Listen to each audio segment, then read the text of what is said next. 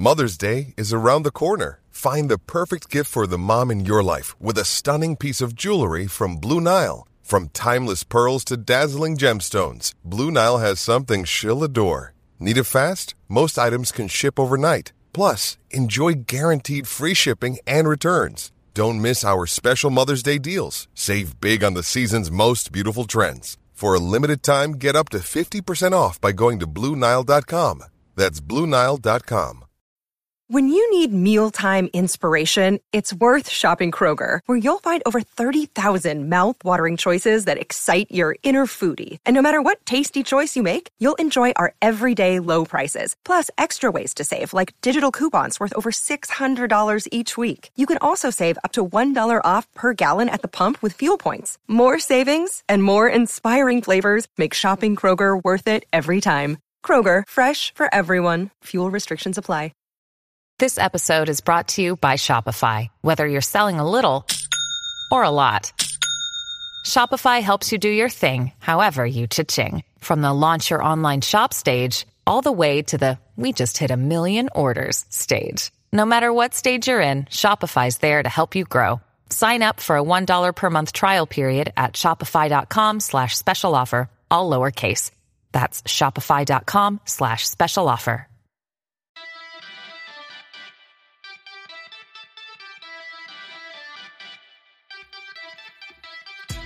And this week, we're going to start the show by talking about an old lady dying. But not the one you are thinking, listeners. Hashtag Allegri out. Welcome to the Anglo Italian pod. As always, my name is Ruairi, and I'm joined by my two very good friends who I'll let introduce themselves now. Adam, hi, how are you doing? Hope you're doing well. And Andy, um, again, hope you're doing well. Love to be in the pod. I will be departing slightly earlier than normal today, but um, yeah.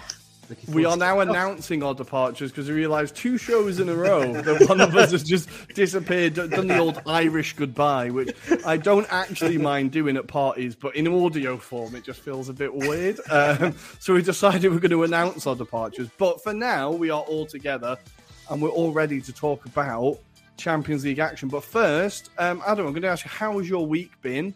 Um, what have you been up to?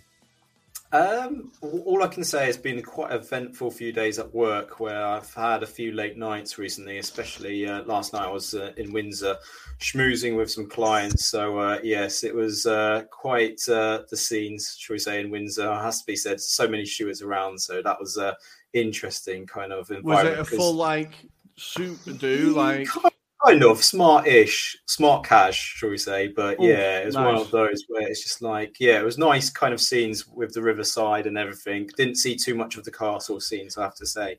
Was, was there um, beverages involved? I was going to say, uh, there was, was there was bar, there right? was a few, there was a few.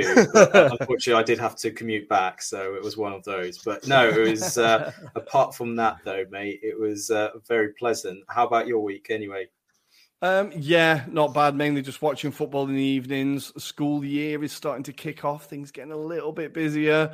Um, the new job almost kind of has me in sales, trying to get new customers through the door. So it's the first kind of sales based job I've had, which is a bit yeah. of an adjustment. But yeah, it's going all right. It's mainly just when I get home watching football. Really, that's the only thing of note that's happened this week. I think. Um, Andy, what about yourself? Yeah, like work's been pretty busy. I've been going into the office a little bit more uh, than normal, um, and then obviously play football every now and then. So yeah, try and catch up with football as well. So yeah, it's been um, mm. been a been a busy week. I'm looking forward to the weekend when um, I get to go up to Manchester and see my mum and all that kind of nice. stuff, and show my girlfriend the uh, north of London Gap. Uh, so. it's not a first time above the Watford Gap, is it? Oh, it'd be the first time in Manchester. You went to Newcastle once in Scotland, but that's a different country. So oh, yeah, yeah it's been it's been a limited exposure. So um, yeah. Well, fingers crossed for you that you get the one day in Manchester that it doesn't rain, so you can show off Manchester. Hopefully, unlikely. I've already set the expectation it's going to rain, so uh, it's not going to be my fault. Beautiful. Well, I think we are all ready to get into the blimp and talk about some Champions League action with lots of goals. Let's go. And here we are up in the blimp, and it was Champions League action. And there are so much, so much to talk about. And it got off to the perfect start with Tottenham losing to Sporting. But we're going to wait. I'm going to wait. I'm going to wait. We can get onto that later.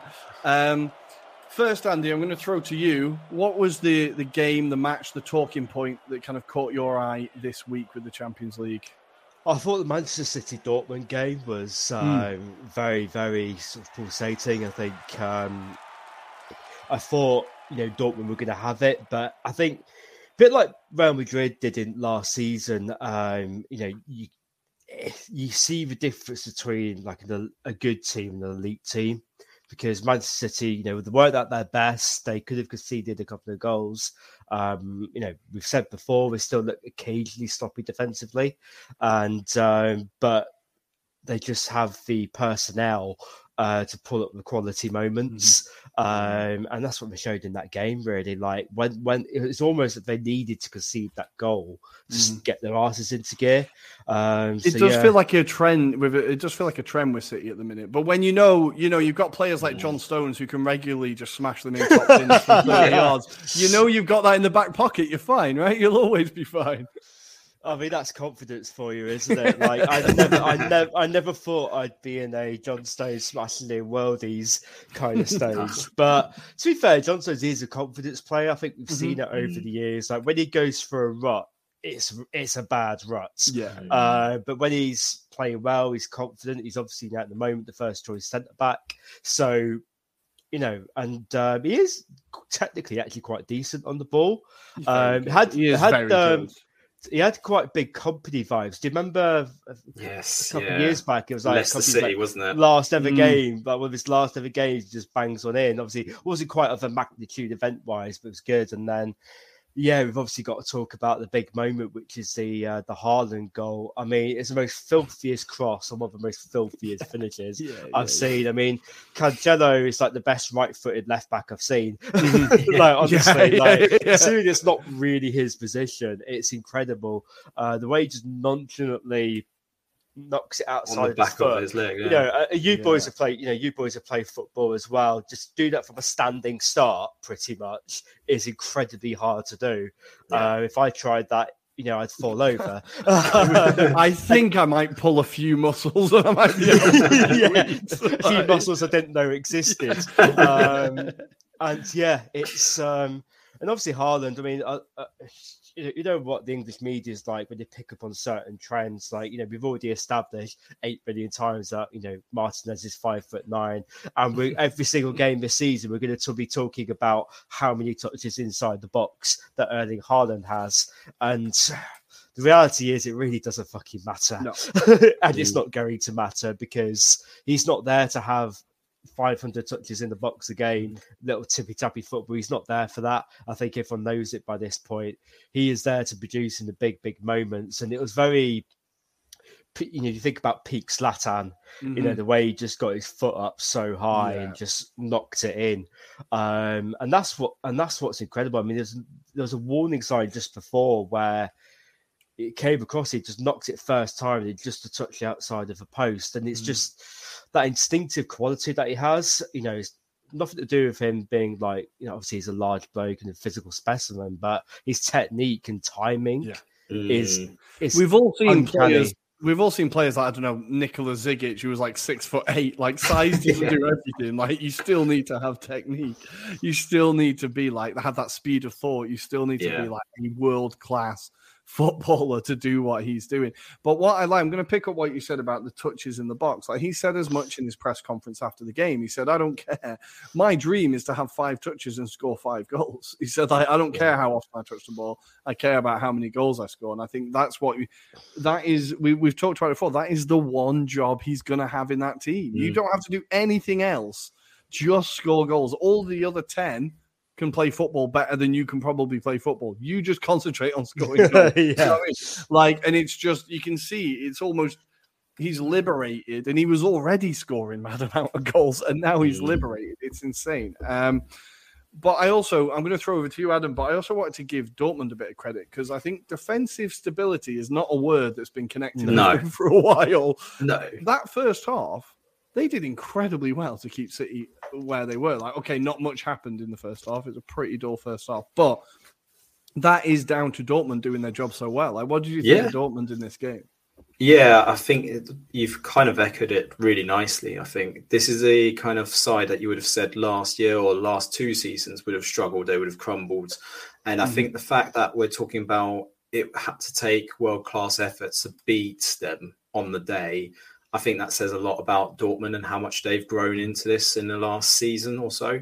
Um, one of the things you have to say, Jude Bellingham just continues to look amazing. Um, but they have got some really exciting players in that squad right now. And I think, you know, there was an opportunity for Meunier after Mhm. City took the lead, and you thought, if only he could stroke it a bit better, if he could have hit yeah. that a bit more Mm. intently at goal, then we could have had a real good game on as well. Because we were kind of entering that last 10 minute phase as well at that point as Mhm. well. So, you know what? They did themselves proud, I feel. Although I don't think you could tell by the fans' reaction that they actually felt Mm. that they did well because they held on for so long. And unfortunately, it was just a bit bit of I felt. like balance in terms think- of quality, right?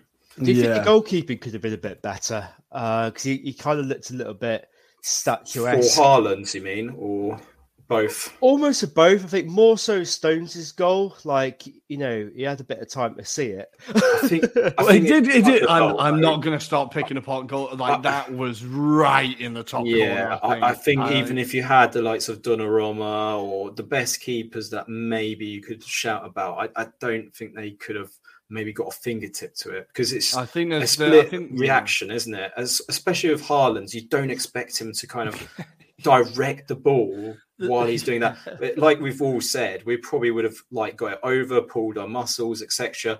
The fact that he managed to like somehow just get it back into the goal's direction, I don't think he anticipates it. I think he's just there to block it Yeah. and he doesn't anticipate it because you see from the uh, reverse angle it goes through his arms doesn't it Mm. just like while he's holding it up so i don't think he's anticipating it to be fair Well, andy th- there's a picture that kind of sums it up. As Haaland is hitting it, you can see one of the Dortmund players' faces in the background, and he's Yeah. like, the look of confusion on his face of like, it's kind of like when you know in basketball when you see the players like, and his his face is in the guy's nuts as he's like doing the slam dunk. it's just like kind of like complete shame and confusion on his face. Like, what the hell is going on?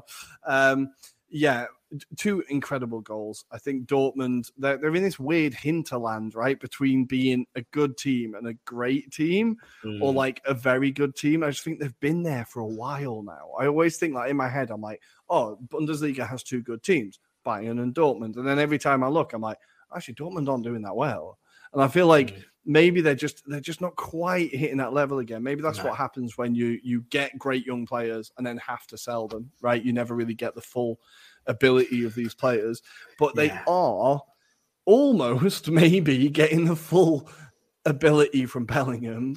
But again, it seems like it's a matter of time before he's going to arrive in the Premier Yeah. League. Um, I think Bellingham was really good. I mean, he's, he's incredible. considering he's Yeah. what, like 18, 19, he's Mhm. very, very mature on the ball.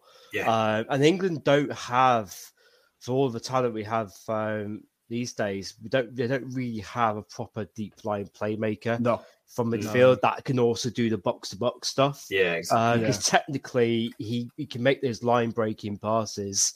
Uh, he has to be starting in the World Cup. He has to Yeah. be starting. In Oh, the yeah, World I Cup. think don't that- think there's think- any defense for him to not be there. Yeah, Yeah, hundred percent.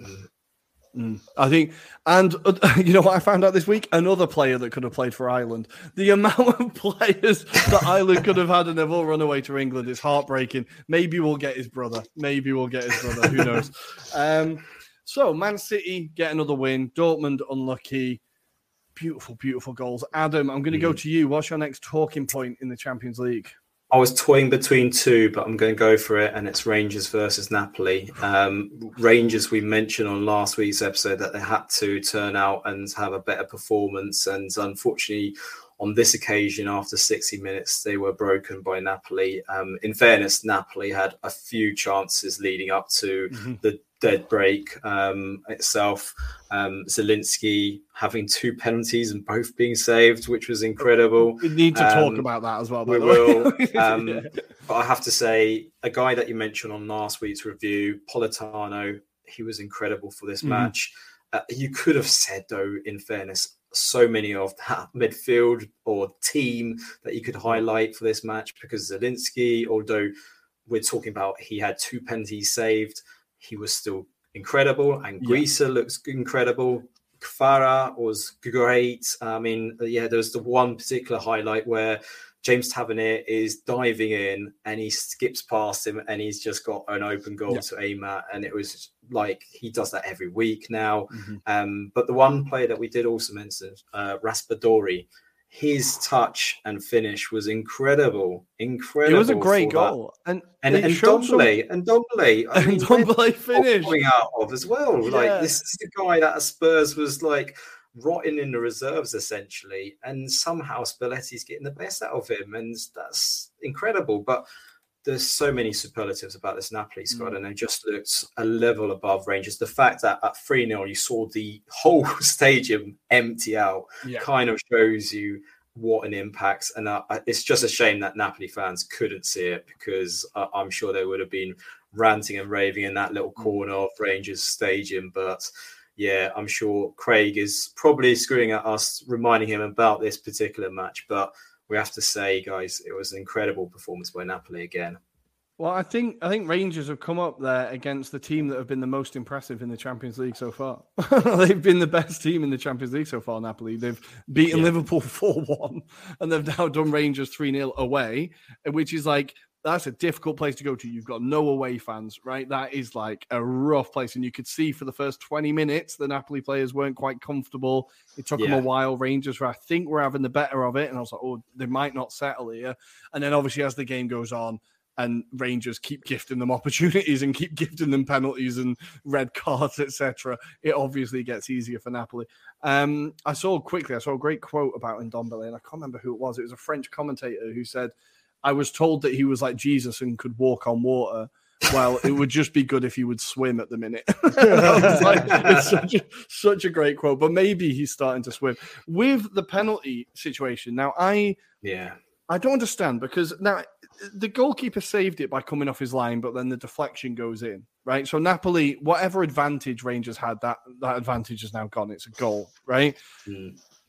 So the ref pulls it back and says, "No, no, you've got to take it again." And then he saves it.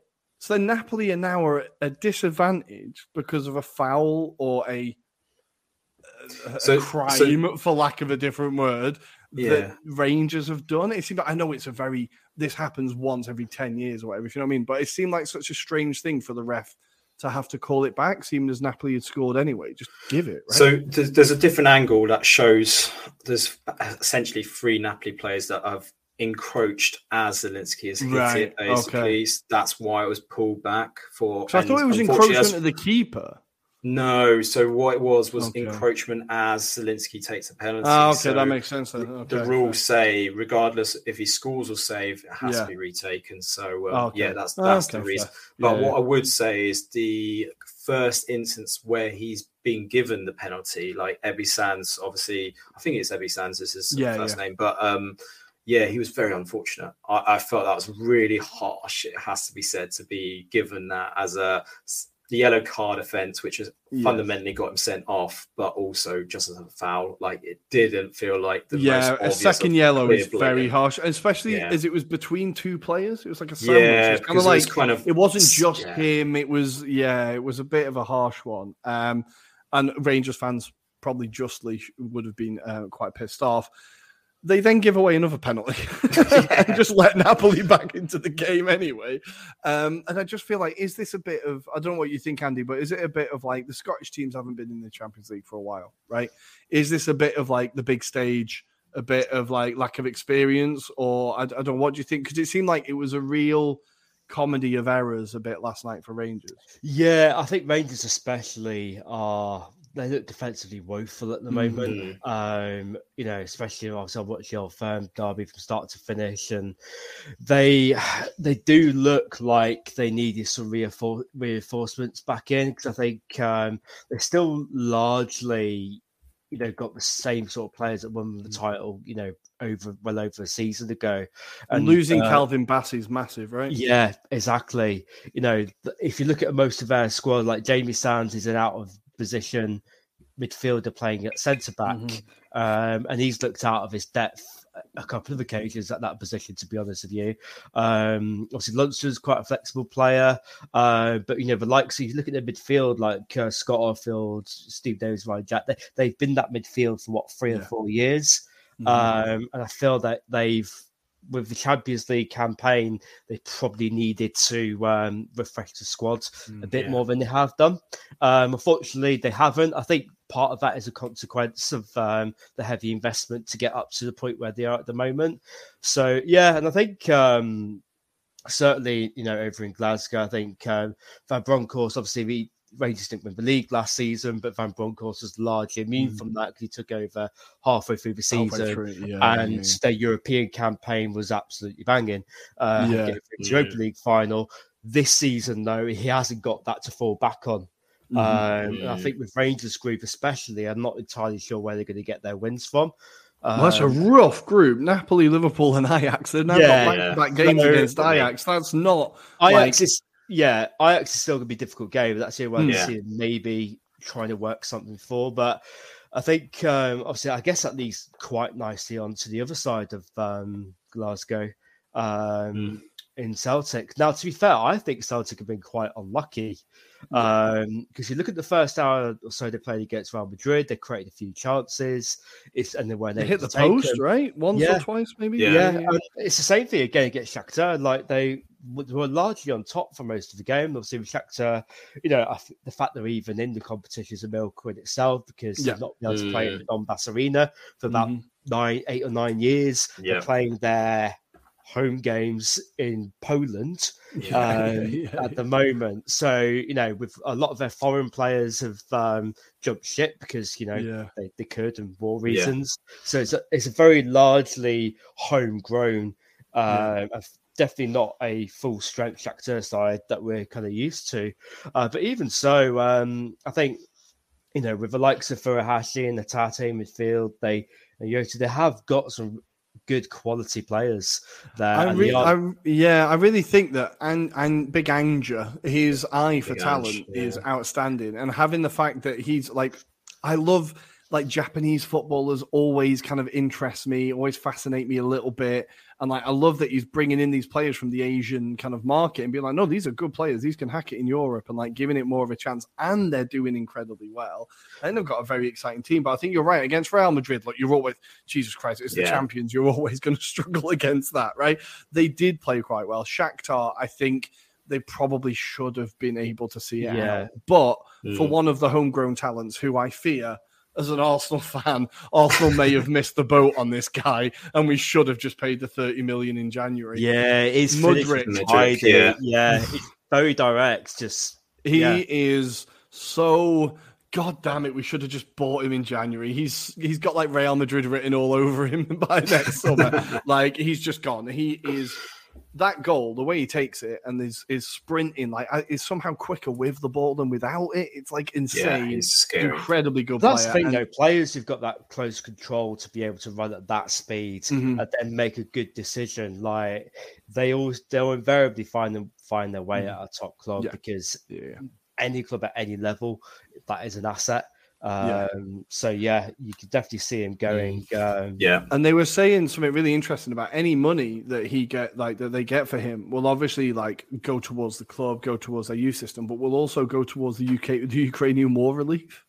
Oh, they've they've said that they're like any money that the club makes now, they're donating towards the Ukrainian war relief. So if someone drops 60 million on him, Putin's going to be pretty annoyed, I imagine. quite, quite, a few more. Um, so, yeah, nice little story there as well. But what a player. and I think Celtic were very unlucky, but it's good to see Shakhtar doing so well at the moment. Um, I'm going to bring up a topic now, and this is the rise, apart from Porto, of Portuguese football this week. And a kind of trend I've kind of noticed. I've not been the only one, I'm not going to claim that, but a trend that's been noticed recently of Portuguese teams starting to do better in Europe and starting to kind of get a bit further. So we had Benfica into mm. the quarterfinals of the Champions League last year. We had Braga in the quarterfinals of the Europa League last year, I think. Mhm. And I what I think is happening is the quality of the teams in Portugal is just increasing. For a while, it was only ever Porto. I felt that ever made an effect. Right, they won it under Mourinho, and then they were being the Champions League, just causing problems for other teams.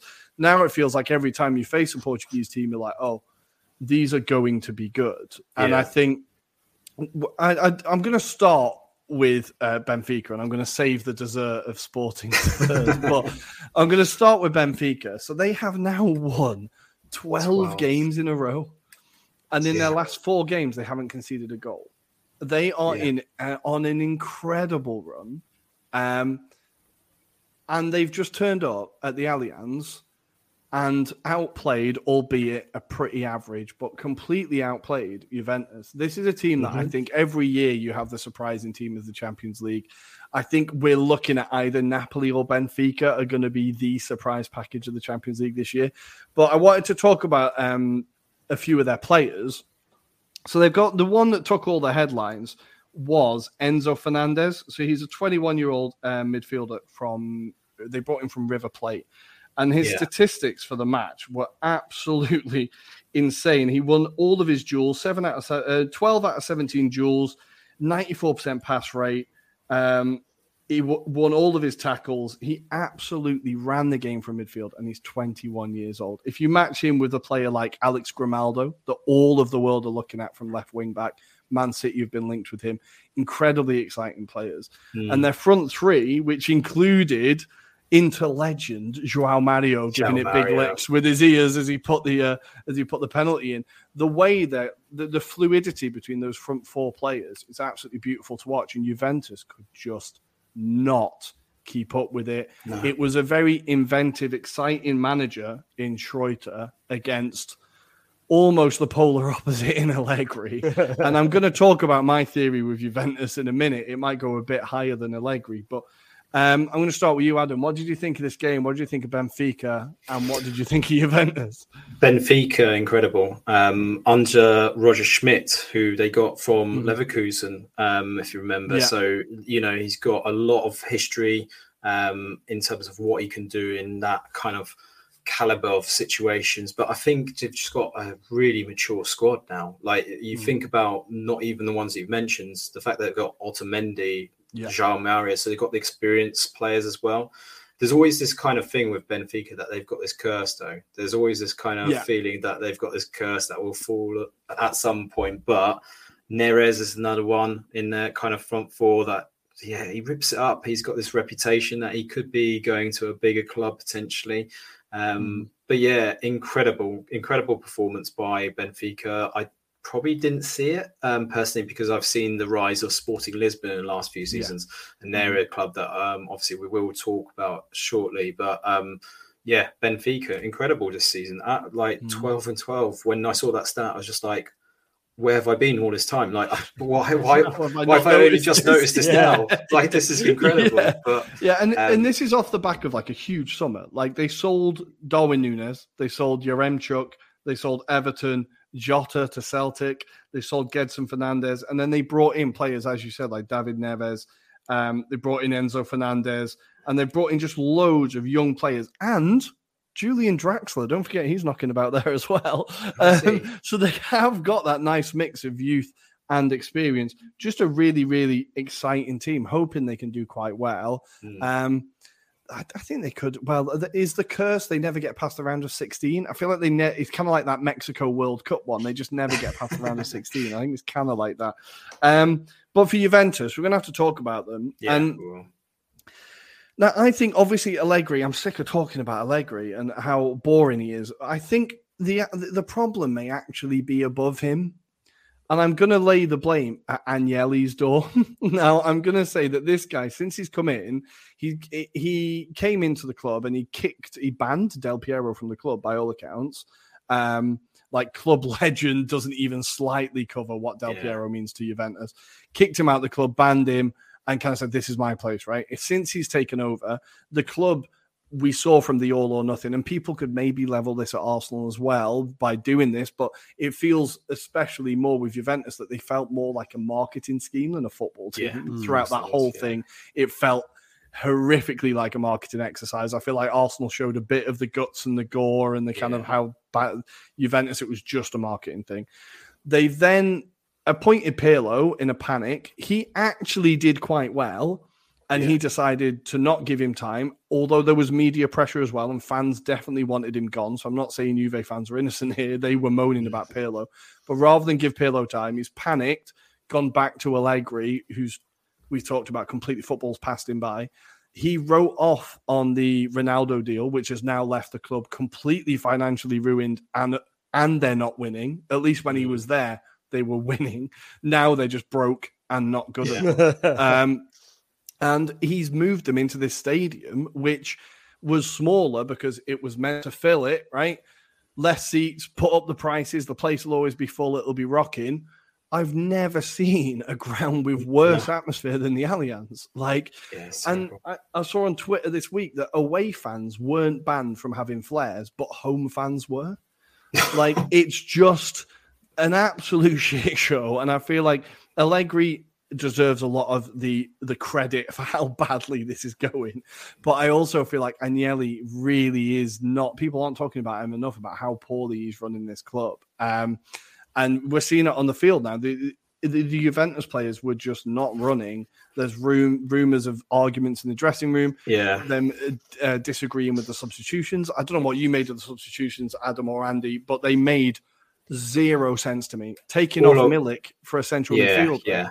You you saw um, that scene with Di Maria questioning Milik Mm-hmm. at full time, going, "Why why did he take you off? Like, Yeah. "Oh, have you pulled something?" Or like, he's like, "Nah," and it's, it's Yeah. baffling. I was going to say though, Andrea Agnelli's probably other bad flaw was he gave obviously uh, Allegri a contract till 2025 and um, James Horncastle said it on the Goal Show. He said um, it was ironic. There was chants from Juve fans Mhm. saying, "Get rid of Allegri. He's a monster. He's a dinosaur." Blah blah blah.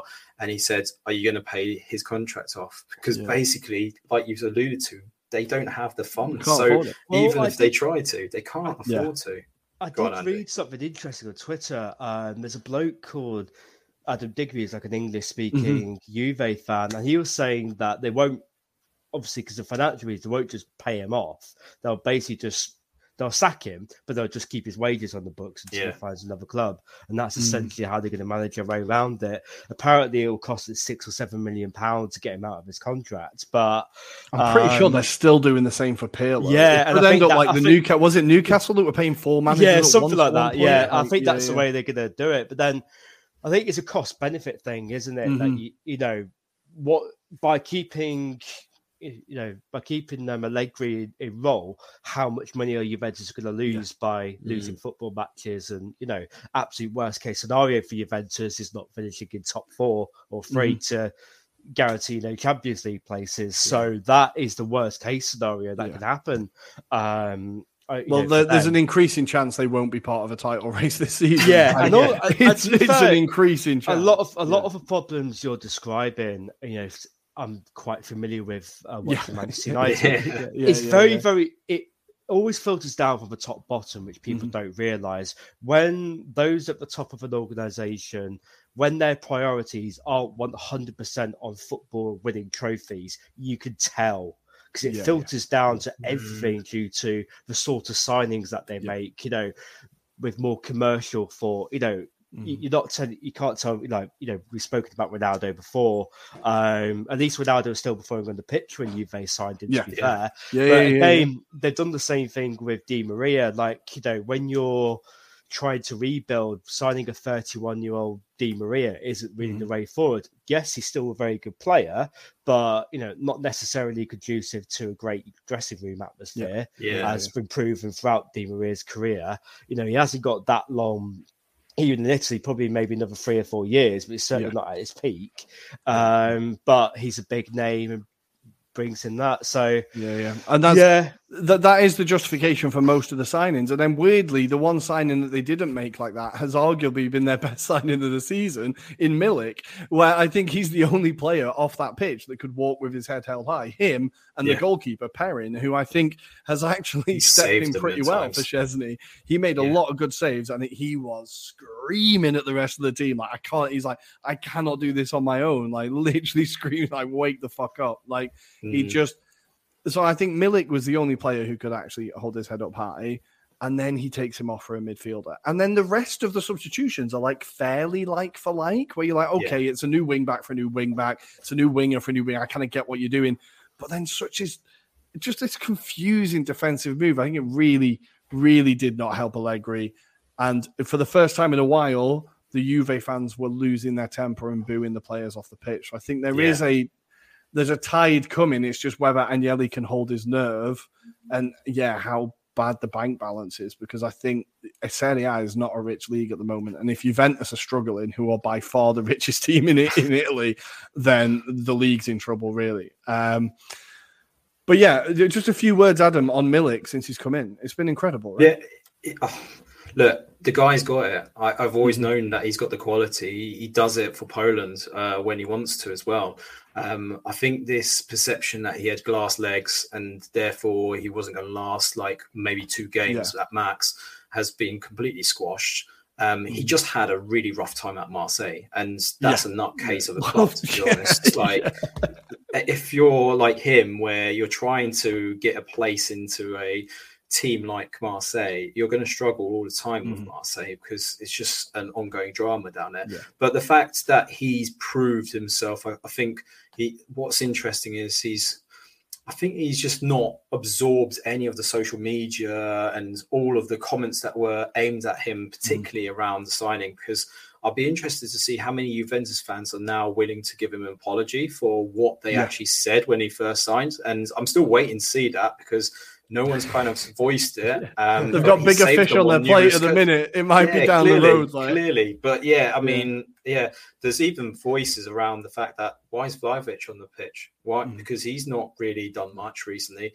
And Moses you should have come to the Emirates, Dusan. You should have come yeah, to the Emirates. Should have gone elsewhere. But Moise Kean is he the love child of Allegri? Because every time he seems to come on as well. Like he's got a hold on him, hasn't he? Because he's got nine lives. Time, that guy. Just he's got that guy. Lives. But it's yeah, Milik deserves better, but he's doing quite well. So um, mm. he might be the underrated signing for Juventus this season. That's for sure. Well, for the Poland national team, it's nothing but good news. Eh? Oh it yeah, nothing but yeah. good news. Elsewhere, for the Portuguese, kind of continue the Portuguese roundup. We need to talk about. Here we go. Oh, they're back, baby. Spurs get battered 2 0 away by Sporting. And it is beautiful, beautiful to see the second goal oh my god, absolutely incredible from Arthur. But my favorite moment of the game, my favorite moment of the game was Hugo Lloris pulling off another incredible save. All his teammates run around him to congratulate him, and then they concede from the very next corner. It is the most Spurs thing I've ever seen. It was beautiful. But before we go in, I, I am going to talk about Conte and his weird agendas against yeah. players we're going to talk about Sporting and their manager. Now, I was reading about him, Ruben Amorim. He's only been there um, in his. He's been there since the 1920 season. He finished yeah. fourth in his first year, then won their first title in 19 years the following year. Yeah. After that, he qualified for the round of 16 for the first time in 13 years, and now for the first time in their history, they've won their first two Champions League games. Wow. This guy is doing an incredible job, mm-hmm. and He's 37 years yeah, old. He's really he's young. Incredibly really young. young. Um, now this guy's career is kind of fascinating. He started, he, he retired quite young. I think yeah. his playing career was kind of average, but he retired young. Took over a team called Casa Pia, who were in the third division of Portugal. Mm.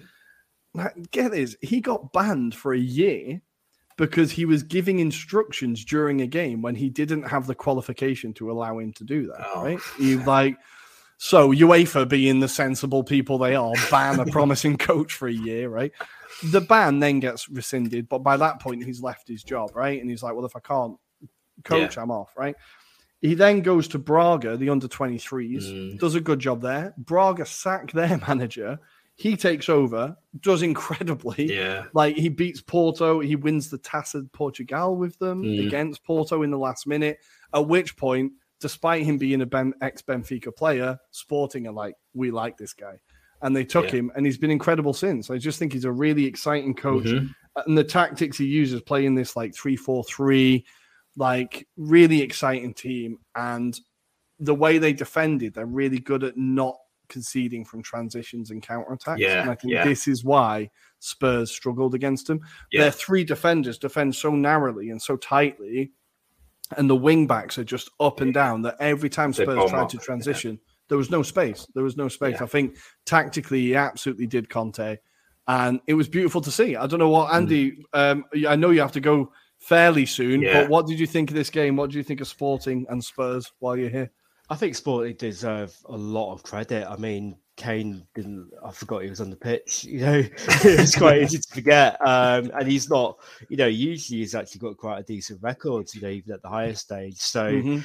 yeah, and I think oh, the, the goal I really, really wish had gone in was the uh, again from what would have been so Spursy as for an ex Spurs boy been let go. Yeah, uh, with Marcus Edwards Yeah. to come there. There was a bit where it was almost like Messi gets Getafe uh, a good few years ago, Mhm. where he just, you know, pretty much was just shredding the Spurs player, like four, five, six of them in one go. And the Mhm. only thing it lacked was a decent finish. But again, he's getting. Um, he does look electric. He looks incredible. absolutely electric. It's yeah, insane where again, he's guy's come another from. one who you know is say could you know benefited from taking a risk and going Mhm. abroad and Yeah. broadening his horizons a little bit, which you'd like to see more. So, yeah. So, but um, yeah, I think Conte's uh, poor record in Europe, I think, will have to be under discussion at some point, won't it? It it Mm. continues. It's weird. I It wasn't think- great even at Inter, was it? Back in No, the day, no, he, he never got and out even at group Juve, stage of it. Even And, at yeah, Juve, it wasn't didn't brilliant. really didn't really make an impact in Europe with Chelsea at any given point. It's No. it's an interesting. I interesting. think he one. got to the quarter final with Juve once. Thank you, Tom. Uh, he actually gave me that uh, stat. He'll shout at me if he,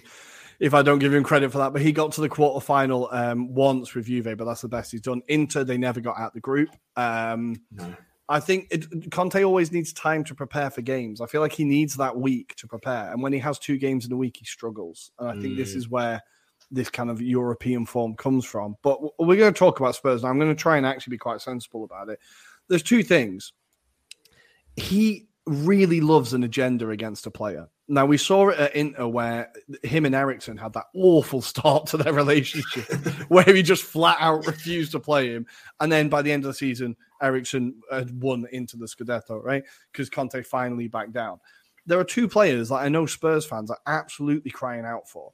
One of them is one of the best, most exciting midfielders in the Premier League that they've just bought from Brighton, in Yves Bissouma, who cannot get a start, and Jed Spence, who now there was there were stories of him having bad attitudes at Middlesbrough and bad mm. attitudes here, blah, blah, but for whatever reason, he continues to play Emerson Royal ahead of Jed Spence. And now I think Royal, especially, some players are athletes and not footballers.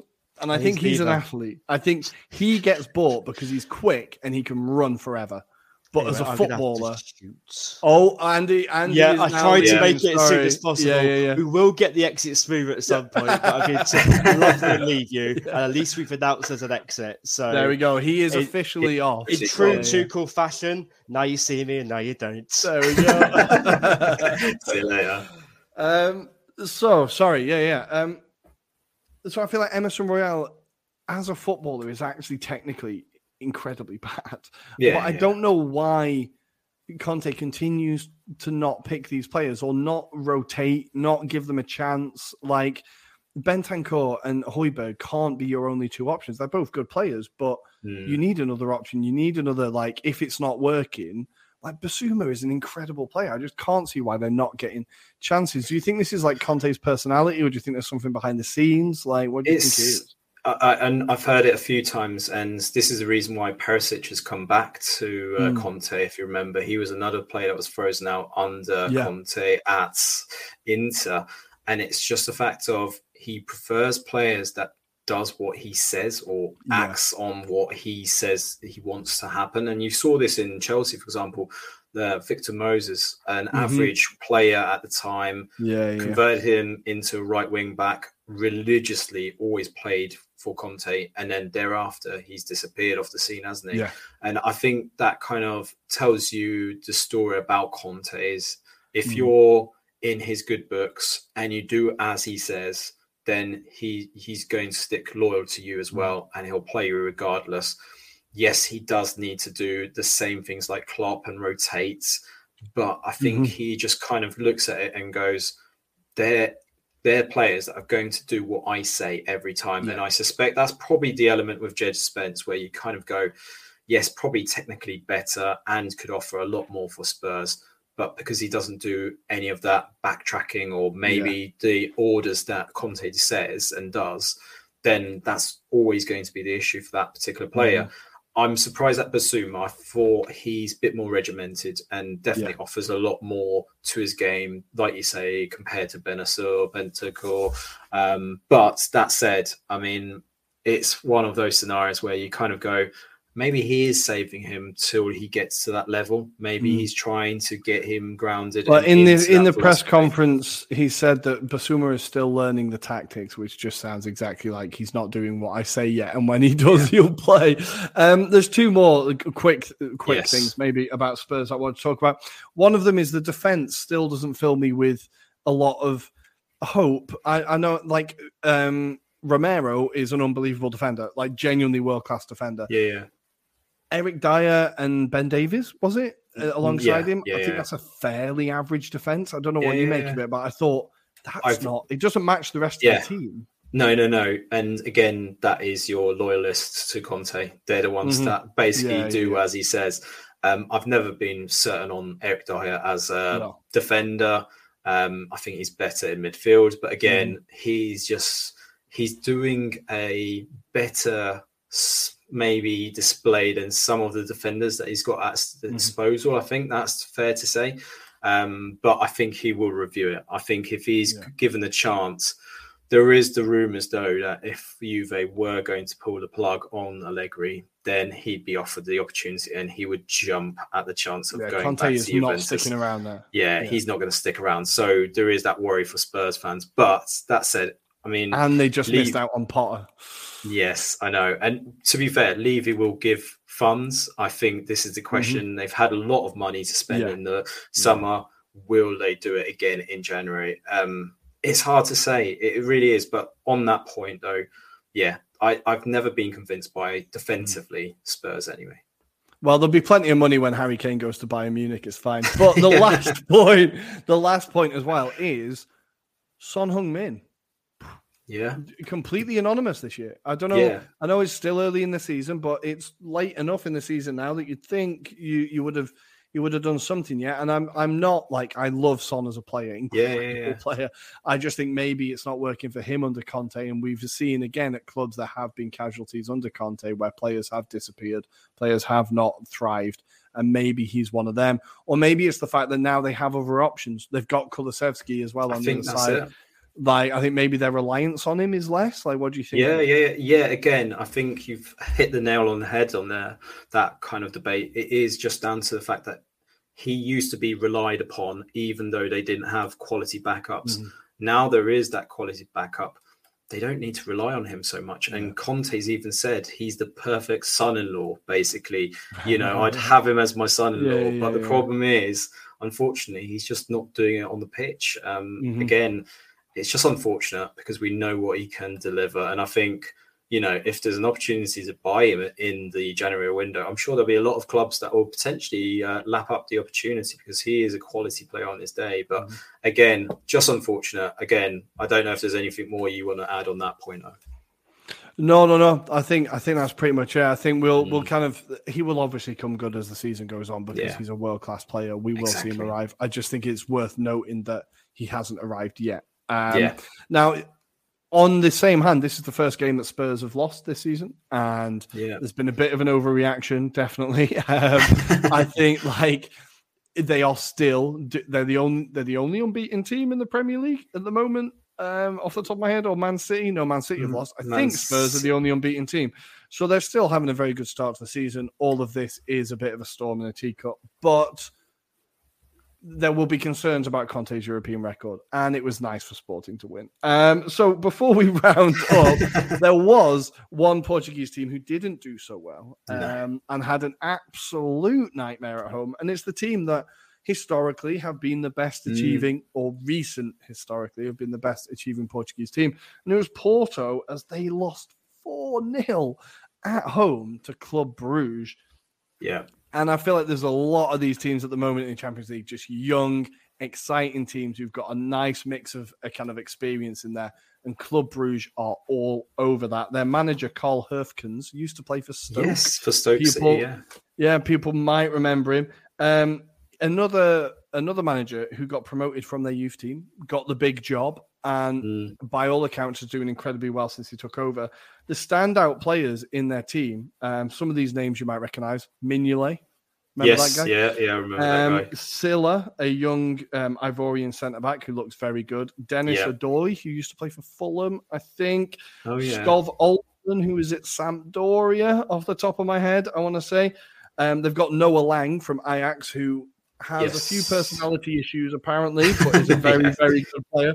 Um, Cyle Larin, Canada's all-time top goal scorer, Yaremchuk, who they signed yes. from Shakhtar, um, that we mentioned earlier, and no, from Benfica. Sorry. Benfica, and, Benfica. Yeah, and Jutgla, who is a young striker from uh, Barcelona, who got the who got one of the goals in this game. He yes. now has six goals and four assists in eleven games for Club Bruges. A very, very exciting team. Really exciting. They are. They really are. And you've got even youngsters like Kamal Sowah, who's the mm-hmm. young Ghanaian, and even the 17 uh, year old that came on for the fourth goal, yep. Nusa. It, it, just looks incredible for the finish. Yeah, but yeah. Um, one of the things I wanted to say on Bruges is they've also sold quite a lot of talent in the mm. last few seasons. So we're talking about De Ketelaere, for example, yeah. but also Okereke has gone to Cremonese. Mm-hmm. Jack yeah, Hendry yeah. was there as well.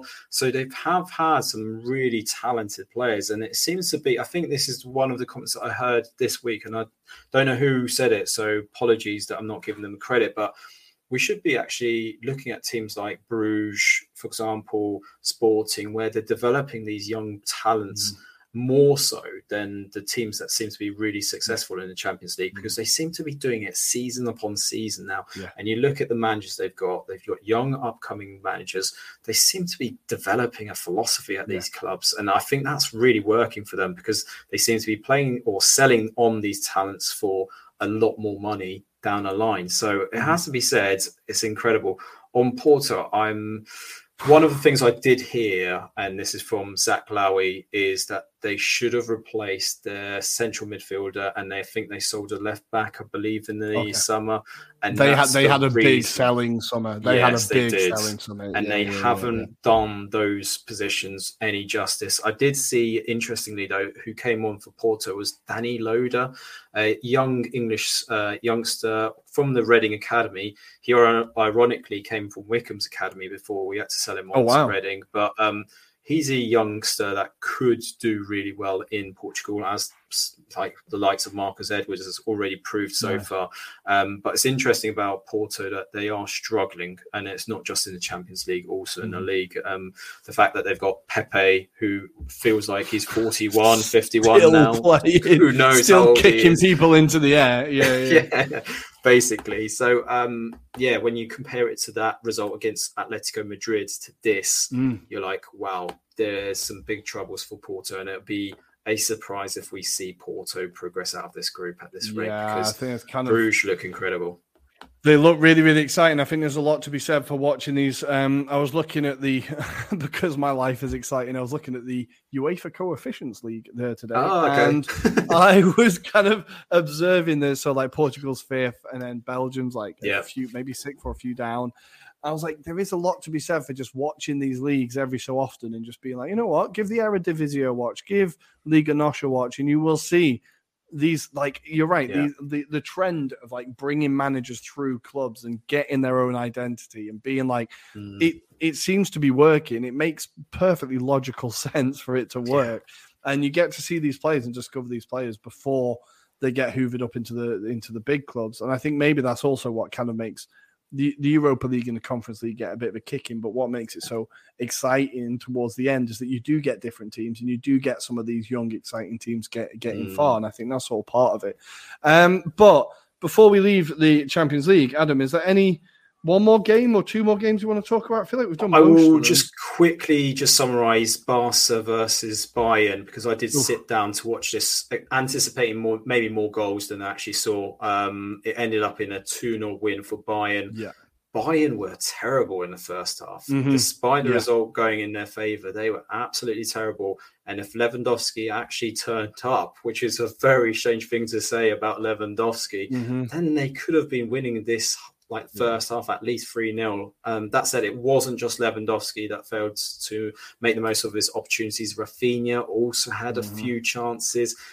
Um, the one thing we have to say, Barcelona look a lot stronger than they have done in previous seasons. Yeah. Oh, I was yeah, looking at the bench for this particular match when you compared it to the previous time when they played against Bayern Munich, and the quality has increased. It has to be said. Mm. Um, one of the things that was really noted about this performance was the likes of uh, Alonso and Christensen have learned from their Chelsea days by hoofing the ball and uh, making it harder for the likes of Lewandowski to actually control the ball.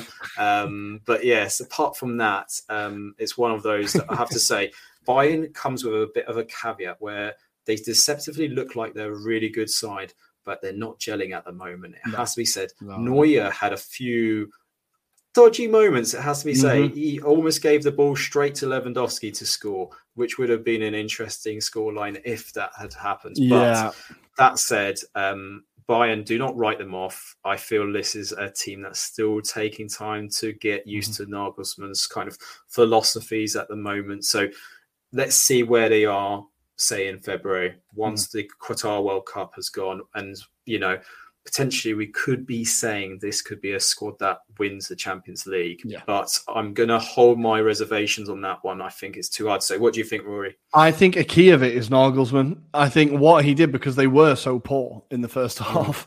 In the second half, he completely switched it. So they were super, yeah. super tight in the first half, super compact, just running down the middle, letting Barcelona have the wide areas. Second half, he went sod it. Sane, you're miles out there. Mane, was out there, and it just completely changed the game. I think I tactically he is obviously outstanding, and I think he just switched it in the second half, and Barcelona couldn't quite catch up. And if you give Bayern two chances, they will score two goals. Like that's what they do. So I think, yeah, an incredibly efficient win um, yes. for Bayern. But so I'm just going to quickly run through the kind of headlines for, for the yeah, other games. Yeah. Um, Kudus has got a foot like a traction engine as he absolutely smashed one in at the Incredible. Kop. Um, but Liverpool get back to winning ways. Joel Matip yeah. with the winning goal in the end. Liverpool are fine. They're fine. Stop panicking. They won 9 0 a couple of weeks ago. They'll be fine. Um, they get back to winning ways. Chelsea won all against Salzburg. Yeah. Graham Potter looking sharp, dressing for the job. Raheem Sterling, Chelsea's best player of the season so far, very quickly. Yeah, yeah, easily, easily the best player so far. It's just a shame there's not enough players that are helping him in mm-hmm. trying to win matches. I feel that's where he's been let down because you saw the yeah. scenes at the end of the match where he's looking at this squad, thinking, "What the, have I got myself in?" Have for? I ended up? yeah, yeah. yeah. Um, elsewhere, we have Real Madrid beating RB Leipzig two 0 eventually. Um, yeah. Two plays Asensio. Every transfer window, it seems like Real are desperate to sell Asensio. Then every time I see him, I'm like, this guy's class. Why on earth do Real Madrid want to sell him? He scored an absolute banger. Valverde scored a banger. I yes. still can't believe they only bought him for five million euros. Yeah, incredible. Absolute bargain. Incredible talent ID at that club. And the last job we're going to talk about, last game we're going to talk about is Maccabi Haifa 1, PSG 3. Former QPR striker Chery getting the goal, 66 14 goals. He got the goal to give the Israelis the lead. But the fun wasn't over. The fun didn't last long as Mbappe, Messi, and Neymar scored.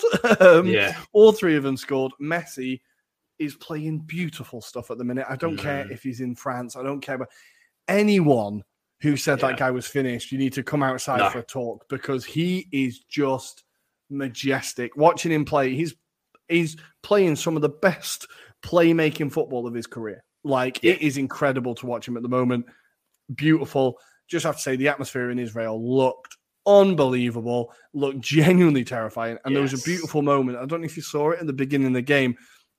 All the mascots were like lined up, all the kids, and then they saw wasn't it? Messi, and they all just ran over to him and hugged him. I was like, "Oh, proper heartwarming moment." You have And to feel sorry for the other PSG players, though. Like- I'm guessing they must be used to it. The only one who would have got annoyed is Mbappe. You can imagine Mbappe Probably. going, "What did he want him for? Fuck's sake, I own this club."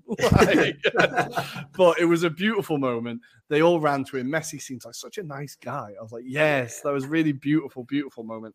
And that's it. That's the Champions League roundup. I think. I think we've done it all. I'm scrolling through my notes. I think that's everything we wanted to talk about. yeah, Um, definitely. We have, in fact, got football this weekend. Um, We thank do. you. Thank you. Thank you. We've got Premier League and Serie A football this weekend. So we're going to take a quick breath. And after this, we will do some Premier League and Serie A previews.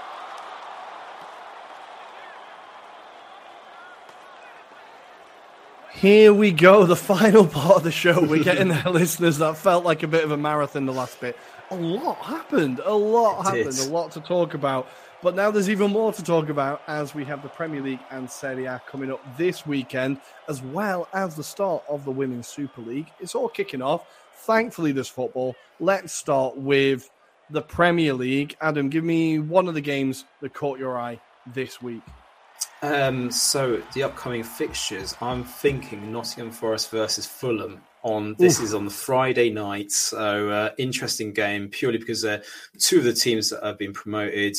Obviously, Nottingham Forest have about five backup teams as well to go alongside this, but um, Fulham have been in great form. It has to be said. I'm hoping Mitrovic scores just purely for fantasy football reasons there. Um, but Nottingham Forest will be a tough team at home. And I'm thinking, Ruairi, I don't know what your thoughts are.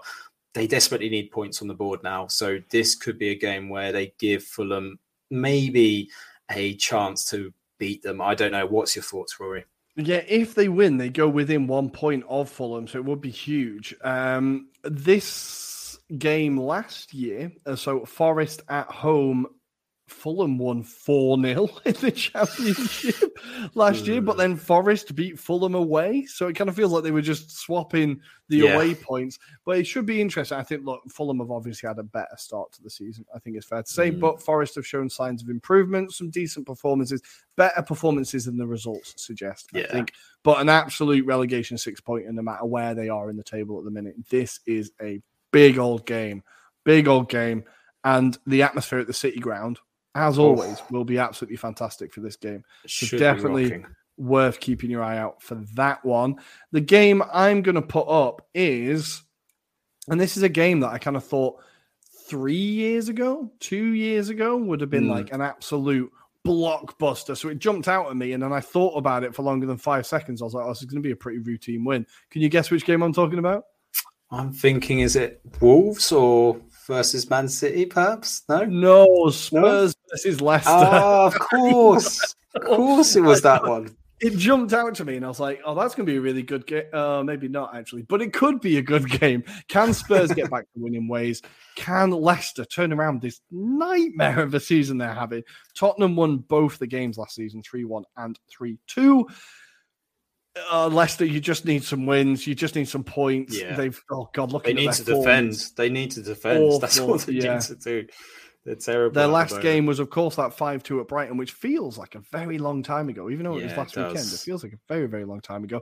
Um, so, yeah, that is a game that is at half past six on Saturday. That could be an interesting one.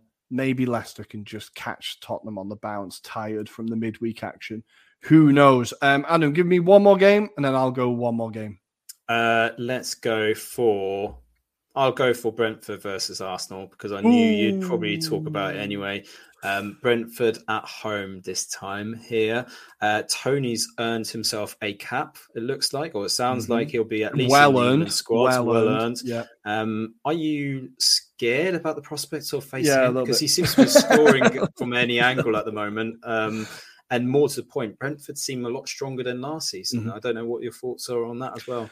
Yeah, well, we lost there last season, as everybody Yeah. and their bloody dog knows. Um, I think the uh, Toney's definitely going to celebrate getting an England cap by scoring. Like we just know that's going to mm. happen. That's fine. We're one 0 down in my head already. That's fine. Yeah. Um, look, I think we've come on a lot. They've come on a lot. It will be a great game if we like. Honestly, a draw might be a decent result there. like, and that is just the scared Arsenal fan within me. But I think it's a tough place to go. That is mm. actually, mm. I wasn't going to pick it because I just didn't want to pick the Arsenal game, but it could actually be one of the games of the weekend, to I be fair, in terms of the yeah. quality that we might see. Um, the last game I'm going to pick is Everton against West Ham, which is again on the Sunday, mm. so shortly after Brentford um, lose to Arsenal. We will see Everton taking on West Ham. I think this is a game that, yeah, should it just should be entertaining. I think Everton haven't been as bad this year as I thought they'd be. Um, yeah, West Ham had a slow start, but starting to look better. Obviously, should have won against, should have drawn against Chelsea. Yeah. Um, their performances have definitely improved. I think this will be a game that is definitely worth keeping an eye on. But the games that have been postponed is kind of sad to see, right? We yeah. would have had the rivalry, not a derby, as at HLTCO always reminds people. It's a rivalry, not a derby, between Brighton and Palace. And we would have had United against Leeds, which is a derby. Ooh. And we would have had Chelsea against Liverpool. But the fact that Chelsea have got a weekend off is probably better because it gives Todd Boehly plenty of time to, to think up more ideas. Just give, yeah, just sit in a room and just dream up theories of how his great brain can improve our historic game. Um, so let's go for it. Right, let's very yeah. quickly thoughts on a all star. I can't even say it seriously. No, just don't say it. It's a terrible idea. It's just a, it's a terrible idea. Absolutely shocking. Like I, I completely understand his rationale, which is mm-hmm. apparently this money would go into the lower leagues. We both uh, sorry, we're very skeptical into the lower leagues. I'm very exactly, exactly. Yeah. I'm very skeptical about this. The pure concept, if you look at the NFL example, is the fact that players do not really give a damn about these matches yeah. as well. They try their best to get out of these matches, so you'll end up basically with Leicester City versus potentially Newcastle at a best yeah. in terms of a squad pairing up, yeah. and that's that's the weird thing about this concept. Also, you're going to have a point where people are just detracted off from those games mm-hmm. as they have done in America. Let's just not even give it any airtime. I appreciate there's been a lot of conversation on the likes of Twitter about replacing the community shield with this kind of concept. Please don't just please no, don't. Just, I appreciate just, it's yeah. not a great game itself as well, but not this. Not this. No, I think it's just uh, my first thought was, and people would say, well, it serves you right. But I'm obviously a northerner. And then I don't want to support a team from the north that has United players and City players.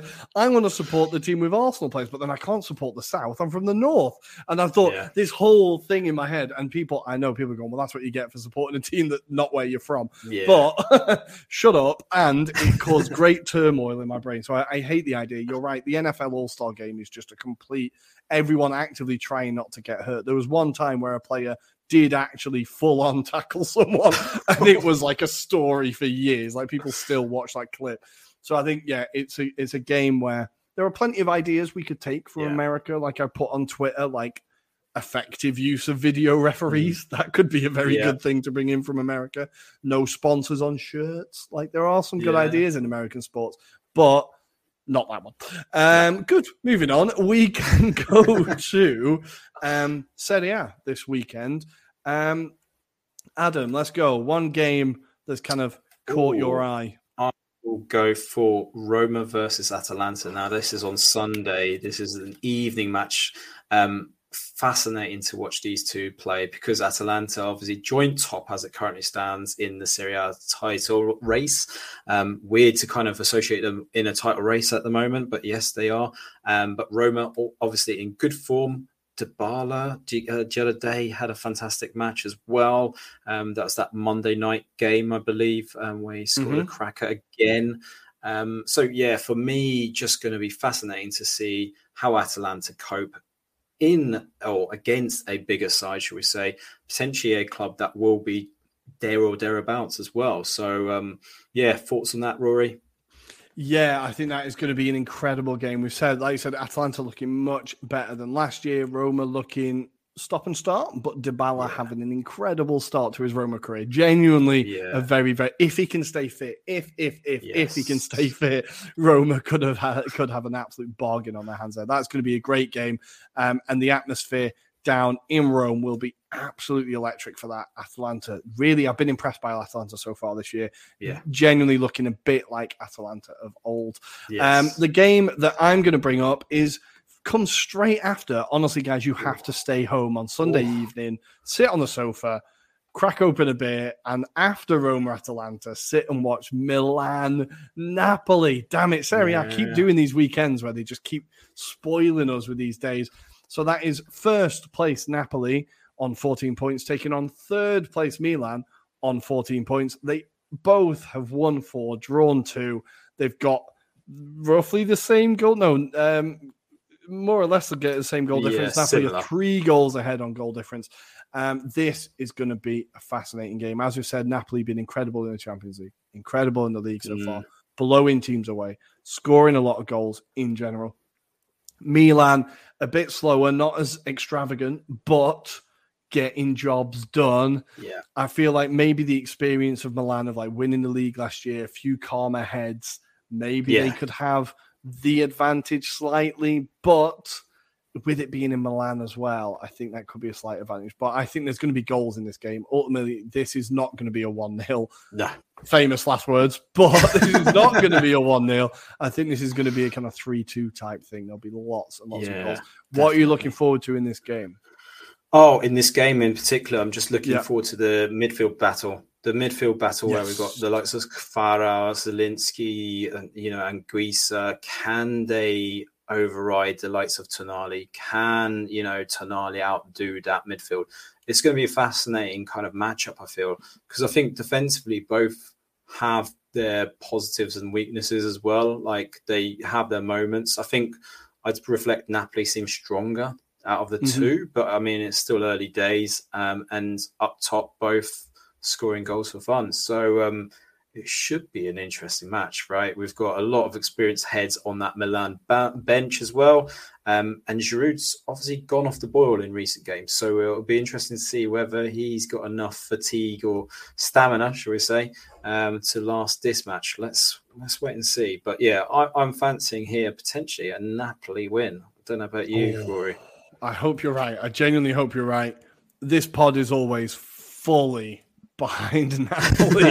I really, really hope you're right. And elsewhere, we do have the start of the Women's Super League this weekend. It all kicks off today as you guys are listening with Arsenal hosting Brighton and Hove Albion. Then on Saturday, we have Man United taking on Reading.